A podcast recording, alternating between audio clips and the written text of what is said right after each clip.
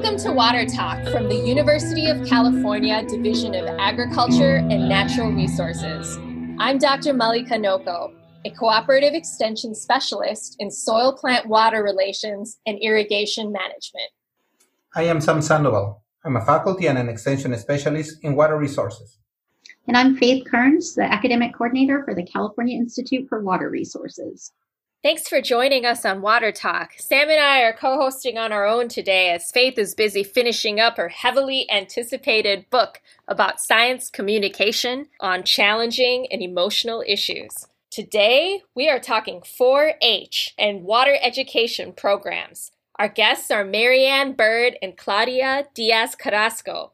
Both of them are 4 H youth development advisors in Sacramento and Riverside County. And they have a very important expertise and just a passion for youth development as well as water education. So, welcome, Marianne and Claudia. Hey, Claudia, hola. Can you explain us uh, what does 4 H means? Yeah, 4-H is a youth development program, and it's available for every youth in every county in California, and in fact, virtually in every county of the nation and parish, which make it the largest youth development program in the nation. And so 4-H stands for Head, Heart, Hands, and Health, and youth 5 to 19 years old can participate in 4-H to clubs, schools, after school, school programs, camps, and any other special interests that our county agents and our volunteers come up you know in their local communities. And i think what uh, it's important to note about 4-h is that kids and teens in our programs complete hands-on projects in areas like health science agriculture but it's really about like the experience of just like you know diving into something like getting your hands dirty like and then just trying to figure out things uh, with caring adults right? So it's not about like experts but it's about real community people that get empowered and trained by our university people and then just helping youth come up with their own learning. Hey uh, I, have I've been reading that there is a high impact of these programs in the retention of students uh, throughout their education. Uh, can you talk about also that claudia?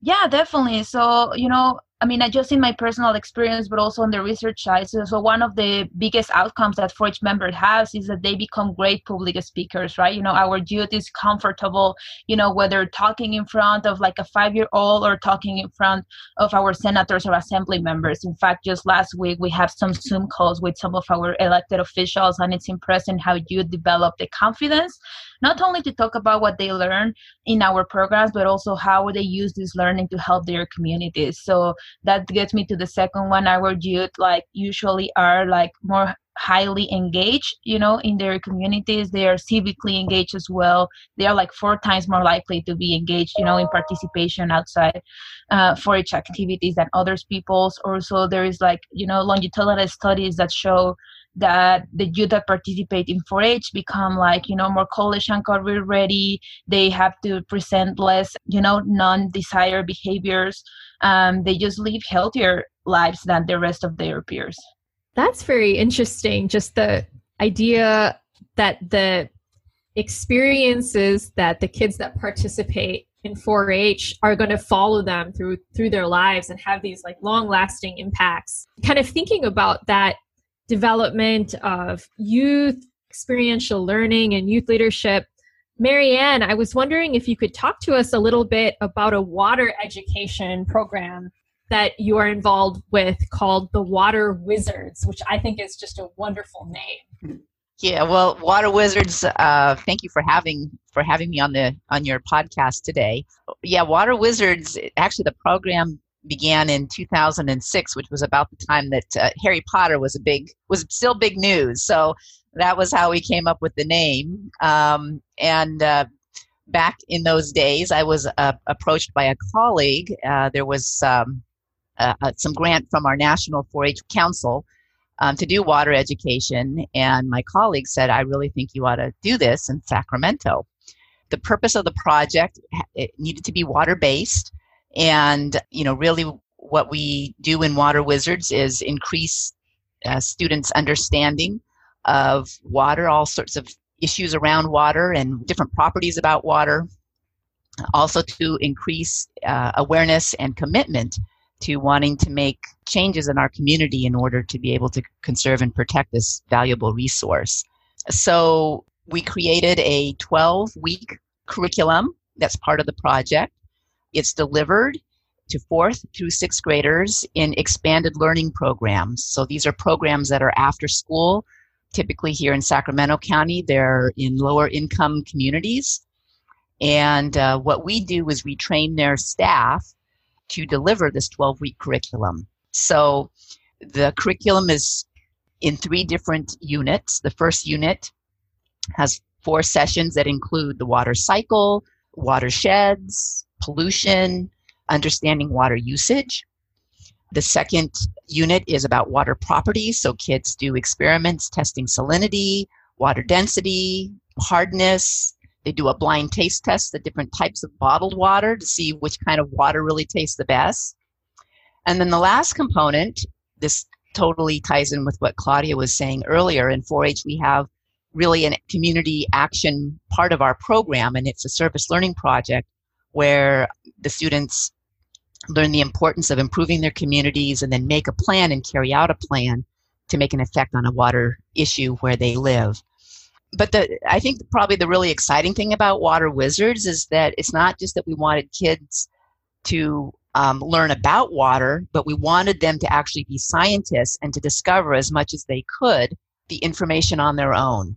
So when we talk about watersheds, we don't talk about watersheds. The kids build model watersheds and they see what happens when they make it rain on their watershed and where the water goes. Or when we talk about pollution, we actually have, you know, and purchase these enviroscapes where the kids read a story and they put different pollutions on this large plastic model and they can see when it rains where the pollution goes.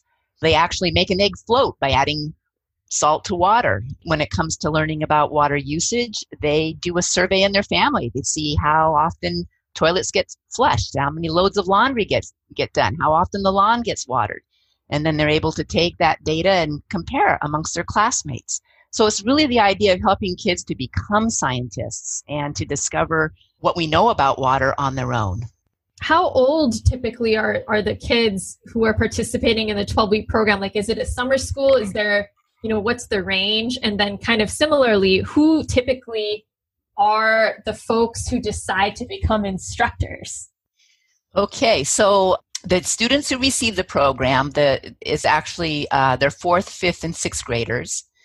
And the people who decide, quote unquote, to become instructors are people who are working in after school programs right now uh, predominantly in the Elk Grove Unified School District. So we actually have a contract with Elk Grove Unified. Uh, we serve about 400 of their students annually with the project. So these may be program leaders that just happen to be working with the fourth and fifth graders, so they sort of get voluntold that they'll be doing this. Or they may be people who have an interest in teaching science or just in working with 4 H. Oftentimes they come with, uh, I think, like a lot of the general public, with a minimal knowledge base about water.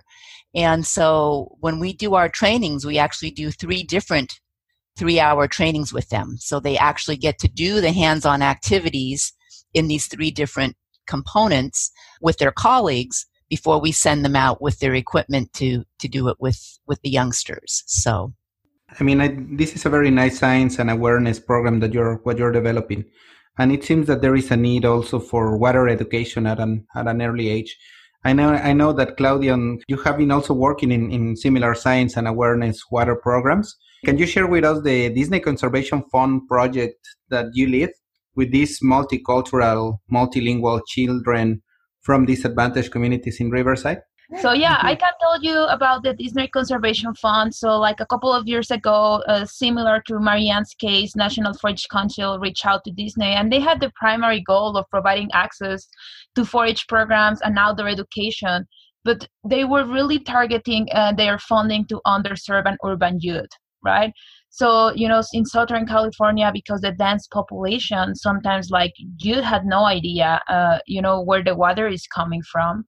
And so our priority goal was to cultivate like just positive attitudes towards environment. And then in fostering in the youth the responsibility to protect nature. And and in the counties, Riverside County, for, for the people you know in a state or outside state that are not familiar, we have desert, we have mountains, we have chaparral, and so I was looking for something or an environment that could bring together all the youth in the county, right? Uh, but we are all water consumers, and so that's what I really appreciate the invitation to this poster, right? Because I couldn't become myself an expert on forest, on desert, but I think that like if we put something together that was like close close close to the kids and that brings the community like water needed to be it and you know i myself didn't know anything about the santa ana watershed which is the uh, you know the system that feeds most of our usage in the la, LA riverside and san bernardino area. And so for me it was like a fascinating experience to really connect the urban youth especially minority youth like to the places where there used to be a river and there is no longer a river right? Like i mean the people they drive by it every day and there's like is it a watershed? Like what's happening um, and I think uh, also the way that I did it was meaningful because I was not born and raised in the U.S. and you know, and, and I do have like two science degrees.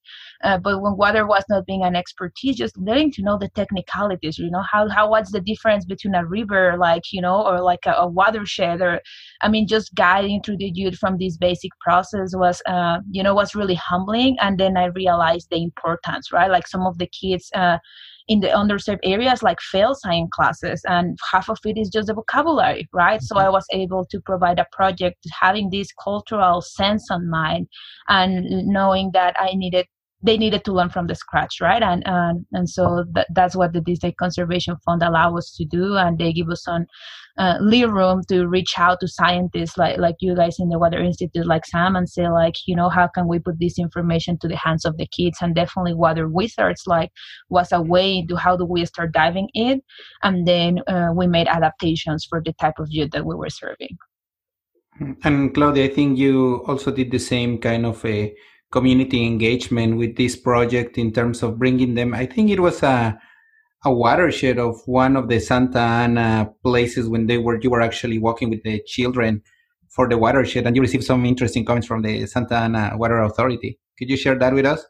Yeah definitely. You know there was actually like a nonprofit that works here down in the area and they do like a water camp during the summer right? So like with i mean similar to marianne we don't just wanted to talk about the watershed but we wanted the kids to know that i was like right in the community. So we end going to the um, Martha McNeil Narrows Park, which has you know it goes through one of the uh, non-treated areas of the of the Santa Ana River, and there was like a bunch of kids that had to go to this paid camp right? That you know uh, you know that these uh, nonprofits puts together.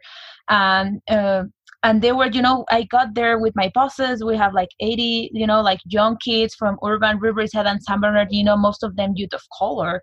And mm. kind of when i got there we're saying like hey you know can we share the river? You know this is a public place but you know? And so people was like where are these kids coming mm. from? And you know for me it's like we all live here around the corner right? But it was just definitely like one of these sense diversity that the kids that were participating in a paid program was completely different that the youth of color that was working in my program right? And so it was beautiful like you know they say like well we try to engage youth to bring youth like them but they never want to participate right? And so like we get getting into a conversation how about being culturally appropriate is important you know? How about for latino families? I mean, they are not gonna sign up the kid to the camp. You know, I have I was in a full bus because some tias were coming and primos, you know, and and and the family and and and you know it, it was for me really uh, an opportunity to show them that the latino community is interested in water education. We do like outdoor recreation. We do like be, becoming in nature but sometimes organizations fail to have the internal expertise to truly understand what would be the most appropriate way to bring this population right? And so i think just that that that just increase my passion of working in water conservation. And and for me as an extension advisor being the bridge right i know there is organizations that had great scientists but they had no clue how to engage the community right? And uh, that was for me so meaningful being participating with you guys in the podcast because we, we are meant to be that bridge right? And there is like the science shouldn't be a barrier to teach uh, you know water conservation. The culture shouldn't be a barrier to teach water conservation we are all californians and so we all need to work together for everybody to receive the message. You know the the wow that kids get when they see something for the first time when they have an experience to me, that's why I do my job. I mean, I we, one of the things that all of the kids that take Water Wizards get to do is they have a field trip to the American River Water Education Center up here in, in Sacramento locally, um, where they get to uh, you know see Folsom Lake and see the American River and um, go places that are very close to them, but they they oftentimes don't get to. But the real, real wow for me is uh, we have a, a grant through one of our um, through the uh, County Department of Water Resources to be able to take kids to the Bay Delta model and to see the Pacific Ocean uh, down in Sausalito. And we get to, we get to take two bus loads of kids down there. We get enough money for that. And these kids, you know, just watching them at the ocean and the whole effective learning that takes place, um, just being there, you know, it's just it's it just is fabulous. I mean, it's it's one thing, you know, to learn uh, from books, but it's really another thing to learn from experience. And I think in 4-H, that's really what what we try to do is to help um, young people not just to understand with their hearts, but when people get to actually experience water in these different contexts, um, you know, they get to learn not just with their heads, but also with their hearts. I, I was just reflecting on this idea that it takes a certain kind of approach to encourage participation from communities that haven't participated in the past. And I, know that for, for me growing up, when I thought of 4 H, I thought of, you know, a very like rural feel and taking care of animals and growing a, a prize winning tomato or something. And I was curious if that type of perception existed in some of the communities or, or if they you know had knowledge of 4-h or like what kind of strategies did you use to introduce the organization to to these communities yeah, definitely. I can speak to it, and I think Marianne can also offer her perspective. So again, uh, you know, I mean, just my story and how I came to be an advisor. Uh, you know, in the U.S. Again, I, I was born and raised in Mexico City. I don't even knew that extension advisor was a profession, right? But I was always passionate about using science to improve the lives of people. I think with the Latino community that didn't knew about 4-H when I was new, for me was not really about like you know like any other organization like putting the brand out there you know like it was not to make a marketing campaign of letting people know but it was really about understanding the needs of that community right? You know of course was convenient for me that people wanted to come and participate in 4-h right? And just in terms of outreach or like meeting the goals of our organization but i you know i really wanna as any uh, you know good extension agent like i wanted to understand what's going on there you know if we have the river just like two or three miles out uh, in the community why people is going are not going there. And it was really by getting closer to the parents that sometimes they speak english and sometimes they speak spanish and say like hey why don't you let the kids to the river? Right and they, they will tell me these stories like you know whether it's polluted or like we don't go there because the police might be there or we have been there and the people in the park hasn't treating us well or they always want us to be out. And so what's for me really understanding like you know people is interested but we the organizations like we who are supposed to like being opening our doors we don't know how to do this right? And i can totally see especially when we're doing water testing right? How this water is like super acidic right? What is not fit for kids to go and swim there right? But families doesn't know this.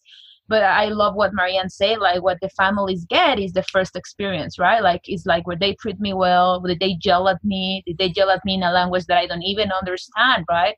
Uh, uh, and a park ranger can totally do this in a you know trying to make the kids safe. It could be like good intentions just you know like this is not appropriate weather but the way that how the message is delivered matters you know and, and i give webinars really just around like this cultural appropriate practice i'm happy to follow up. I, I don't want to take much time right here.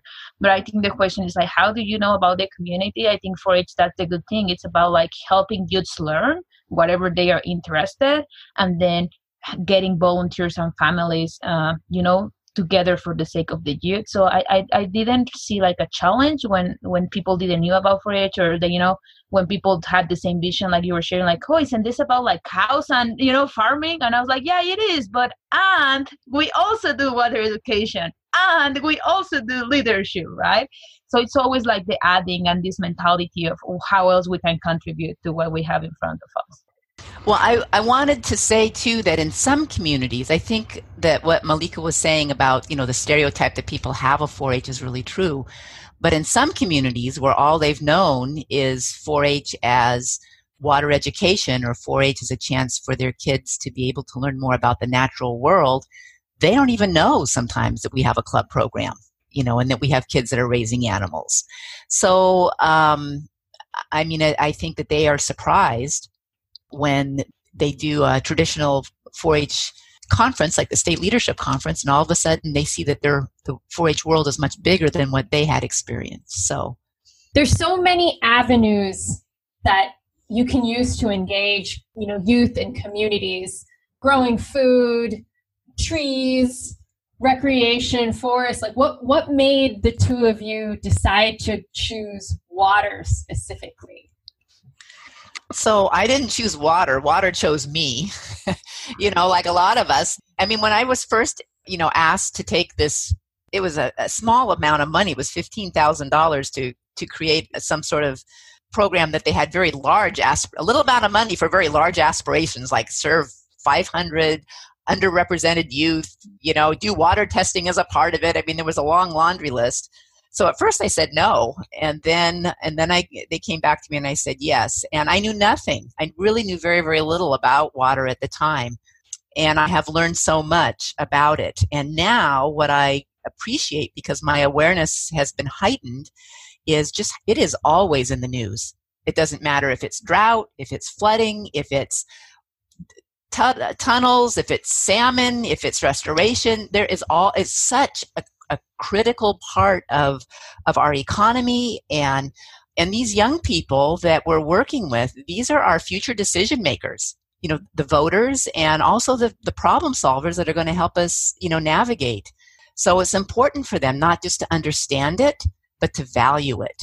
And uh, in my case i mean i have this wonderful um, i love being in the outdoors i love backpacking and all of that. I want a generation that really understand that they are the future stewards of this planet, and water is central to that. And um, you know, and uh, in especially for our kids and population in urban environments, there's a greater disconnect there. And so, helping them to to to know and to understand, as I said, not only with their head but with their heart, um, and to be and to be committed to action, whether that's turning off the faucet when they're brushing their teeth or you know working to help legislation get passed for something that they feel is important i think that that's that's that's the goal Thank you so much, Marianne. That was beautiful. I think for me, you know, again, when when I moved to California, uh, you know, after graduate school, and I remember, like, you know, again, it, water is one of the strategic initiatives of our division, right? And I, I will hear it, you know, and I remember for the first year, similar to you, Mallika, like I was traveling, uh, you know, across the state trying to to, to get this. I remember in the South Coast Research Center here in Irvine seeing some displays about how your your front lawn yard needed to be adapted to be drought tolerant, right? So there was like this drought talk uh, in my brain, and I was like, they're always talking about this, right? You know, I mean, I get it's important, you know, but like I grew up, uh, you know, in the city down in Mexico that we always have like a rain season, right? Like there was like these three months that like the streets flood of water. So like when I could hear, I was just like, well, they say there is drought, and, and you know, I, I, I, I mentally understand it, but I think it's like Marianne is well pointing. It's about the change of heart it was not until a year that I've been here in Southern California. And then, like, one day I was running, uh, uh, you know, after work, and then I see some droplets, and it was like a three minute rain, and it was over. And I was like, I've been living here for a whole year, and I got to see, like, you know, like, I don't know, like a millimeter of inch of water in Southern California, right? And so I think for me, that was the moment that hit me and say, like, this matters. You know, people need to know because I mean, I a scientist, right? Like I'm a scientist, and and I scientifically knew that there was a topic that all Californians should be working in. But until I personally say like, wow, this is different, and and, and you know, and as Marianne is saying, this is gonna accept future generations. We need to be taking right decisions now. That's why when you know one of the first projects that I did with our communities was just like you know like disney conservation fund thank you. Let's just like go go and figure out how this is going to impacting our lives and so i did it and i was lucky to have as you're saying inside the organization good mentors that are water experts that want to spread the message and that we're happy to collaborate with us you know that are like non-water wizards. We're just like youth educators but they are passionate about like passing the message in the appropriate ways. For both of you, what would you like those of you, uh, those those of us outside of the 4-H world, to know about what you do, and how can we support you? those are great questions. I think uh, you know we have different audience in the podcast but it's just uh, what i say like just reach your county agent. I, I, always tell people you know people when they so 4-h is delivered through volunteers right? Like i'm like one person one staff in an area that covers 5 million people right? So like I, i'm blessed to have an army of 500 volunteers that are out there in the community centers in schools that after school staff that is being trained you know like it's an army and so i tell people like you know you have something to teach the youth whether when i tell one of the moms like you know how to make salsa? Do you want to want to teach salsa to these kids? Or you know whether like i go to sam and say like you know sam like you know how water really works. Can you come and do like a 30 minute you know kids talk about this right so it's just like having the mind that they all have something to contribute to our youth and then if they reach to the office for sure we'll find a job for them right and so I just like wander around the county website put 4h 4h.org has a national uh, you know thing that you put your zip code and they find a club near you so don't be afraid and I tell them for it can either do like a thing that do like half an hour once a year or something that takes over your life. So definitely a wealth of opportunities to contribute. And I just want to add to to what Claudia is saying. I think so if there was something that I think I would like, it would be, you know, being able to have closer connections and partnerships um, and to be seen for 4-H to be seen as a valuable uh, part of what we're doing in terms of community education and uh, and solving community problems, and that I could be seen as a you know as a vector to help to make that happen. Wow. Well, I really appreciate that answer. And I, I think that you had one partner with Sam, and now you have one totally. with me too, representing the community. And I, we see you, and hopefully, this is going to be a platform for for others across the different science and policy communities to see 4-H for the army that it is. Yeah, and, and, and I can say that, yeah, I mean, I, I encourage everyone to join forces with 4 H. It's, it's really fun. Thanks for listening and join us next time on Water Talk.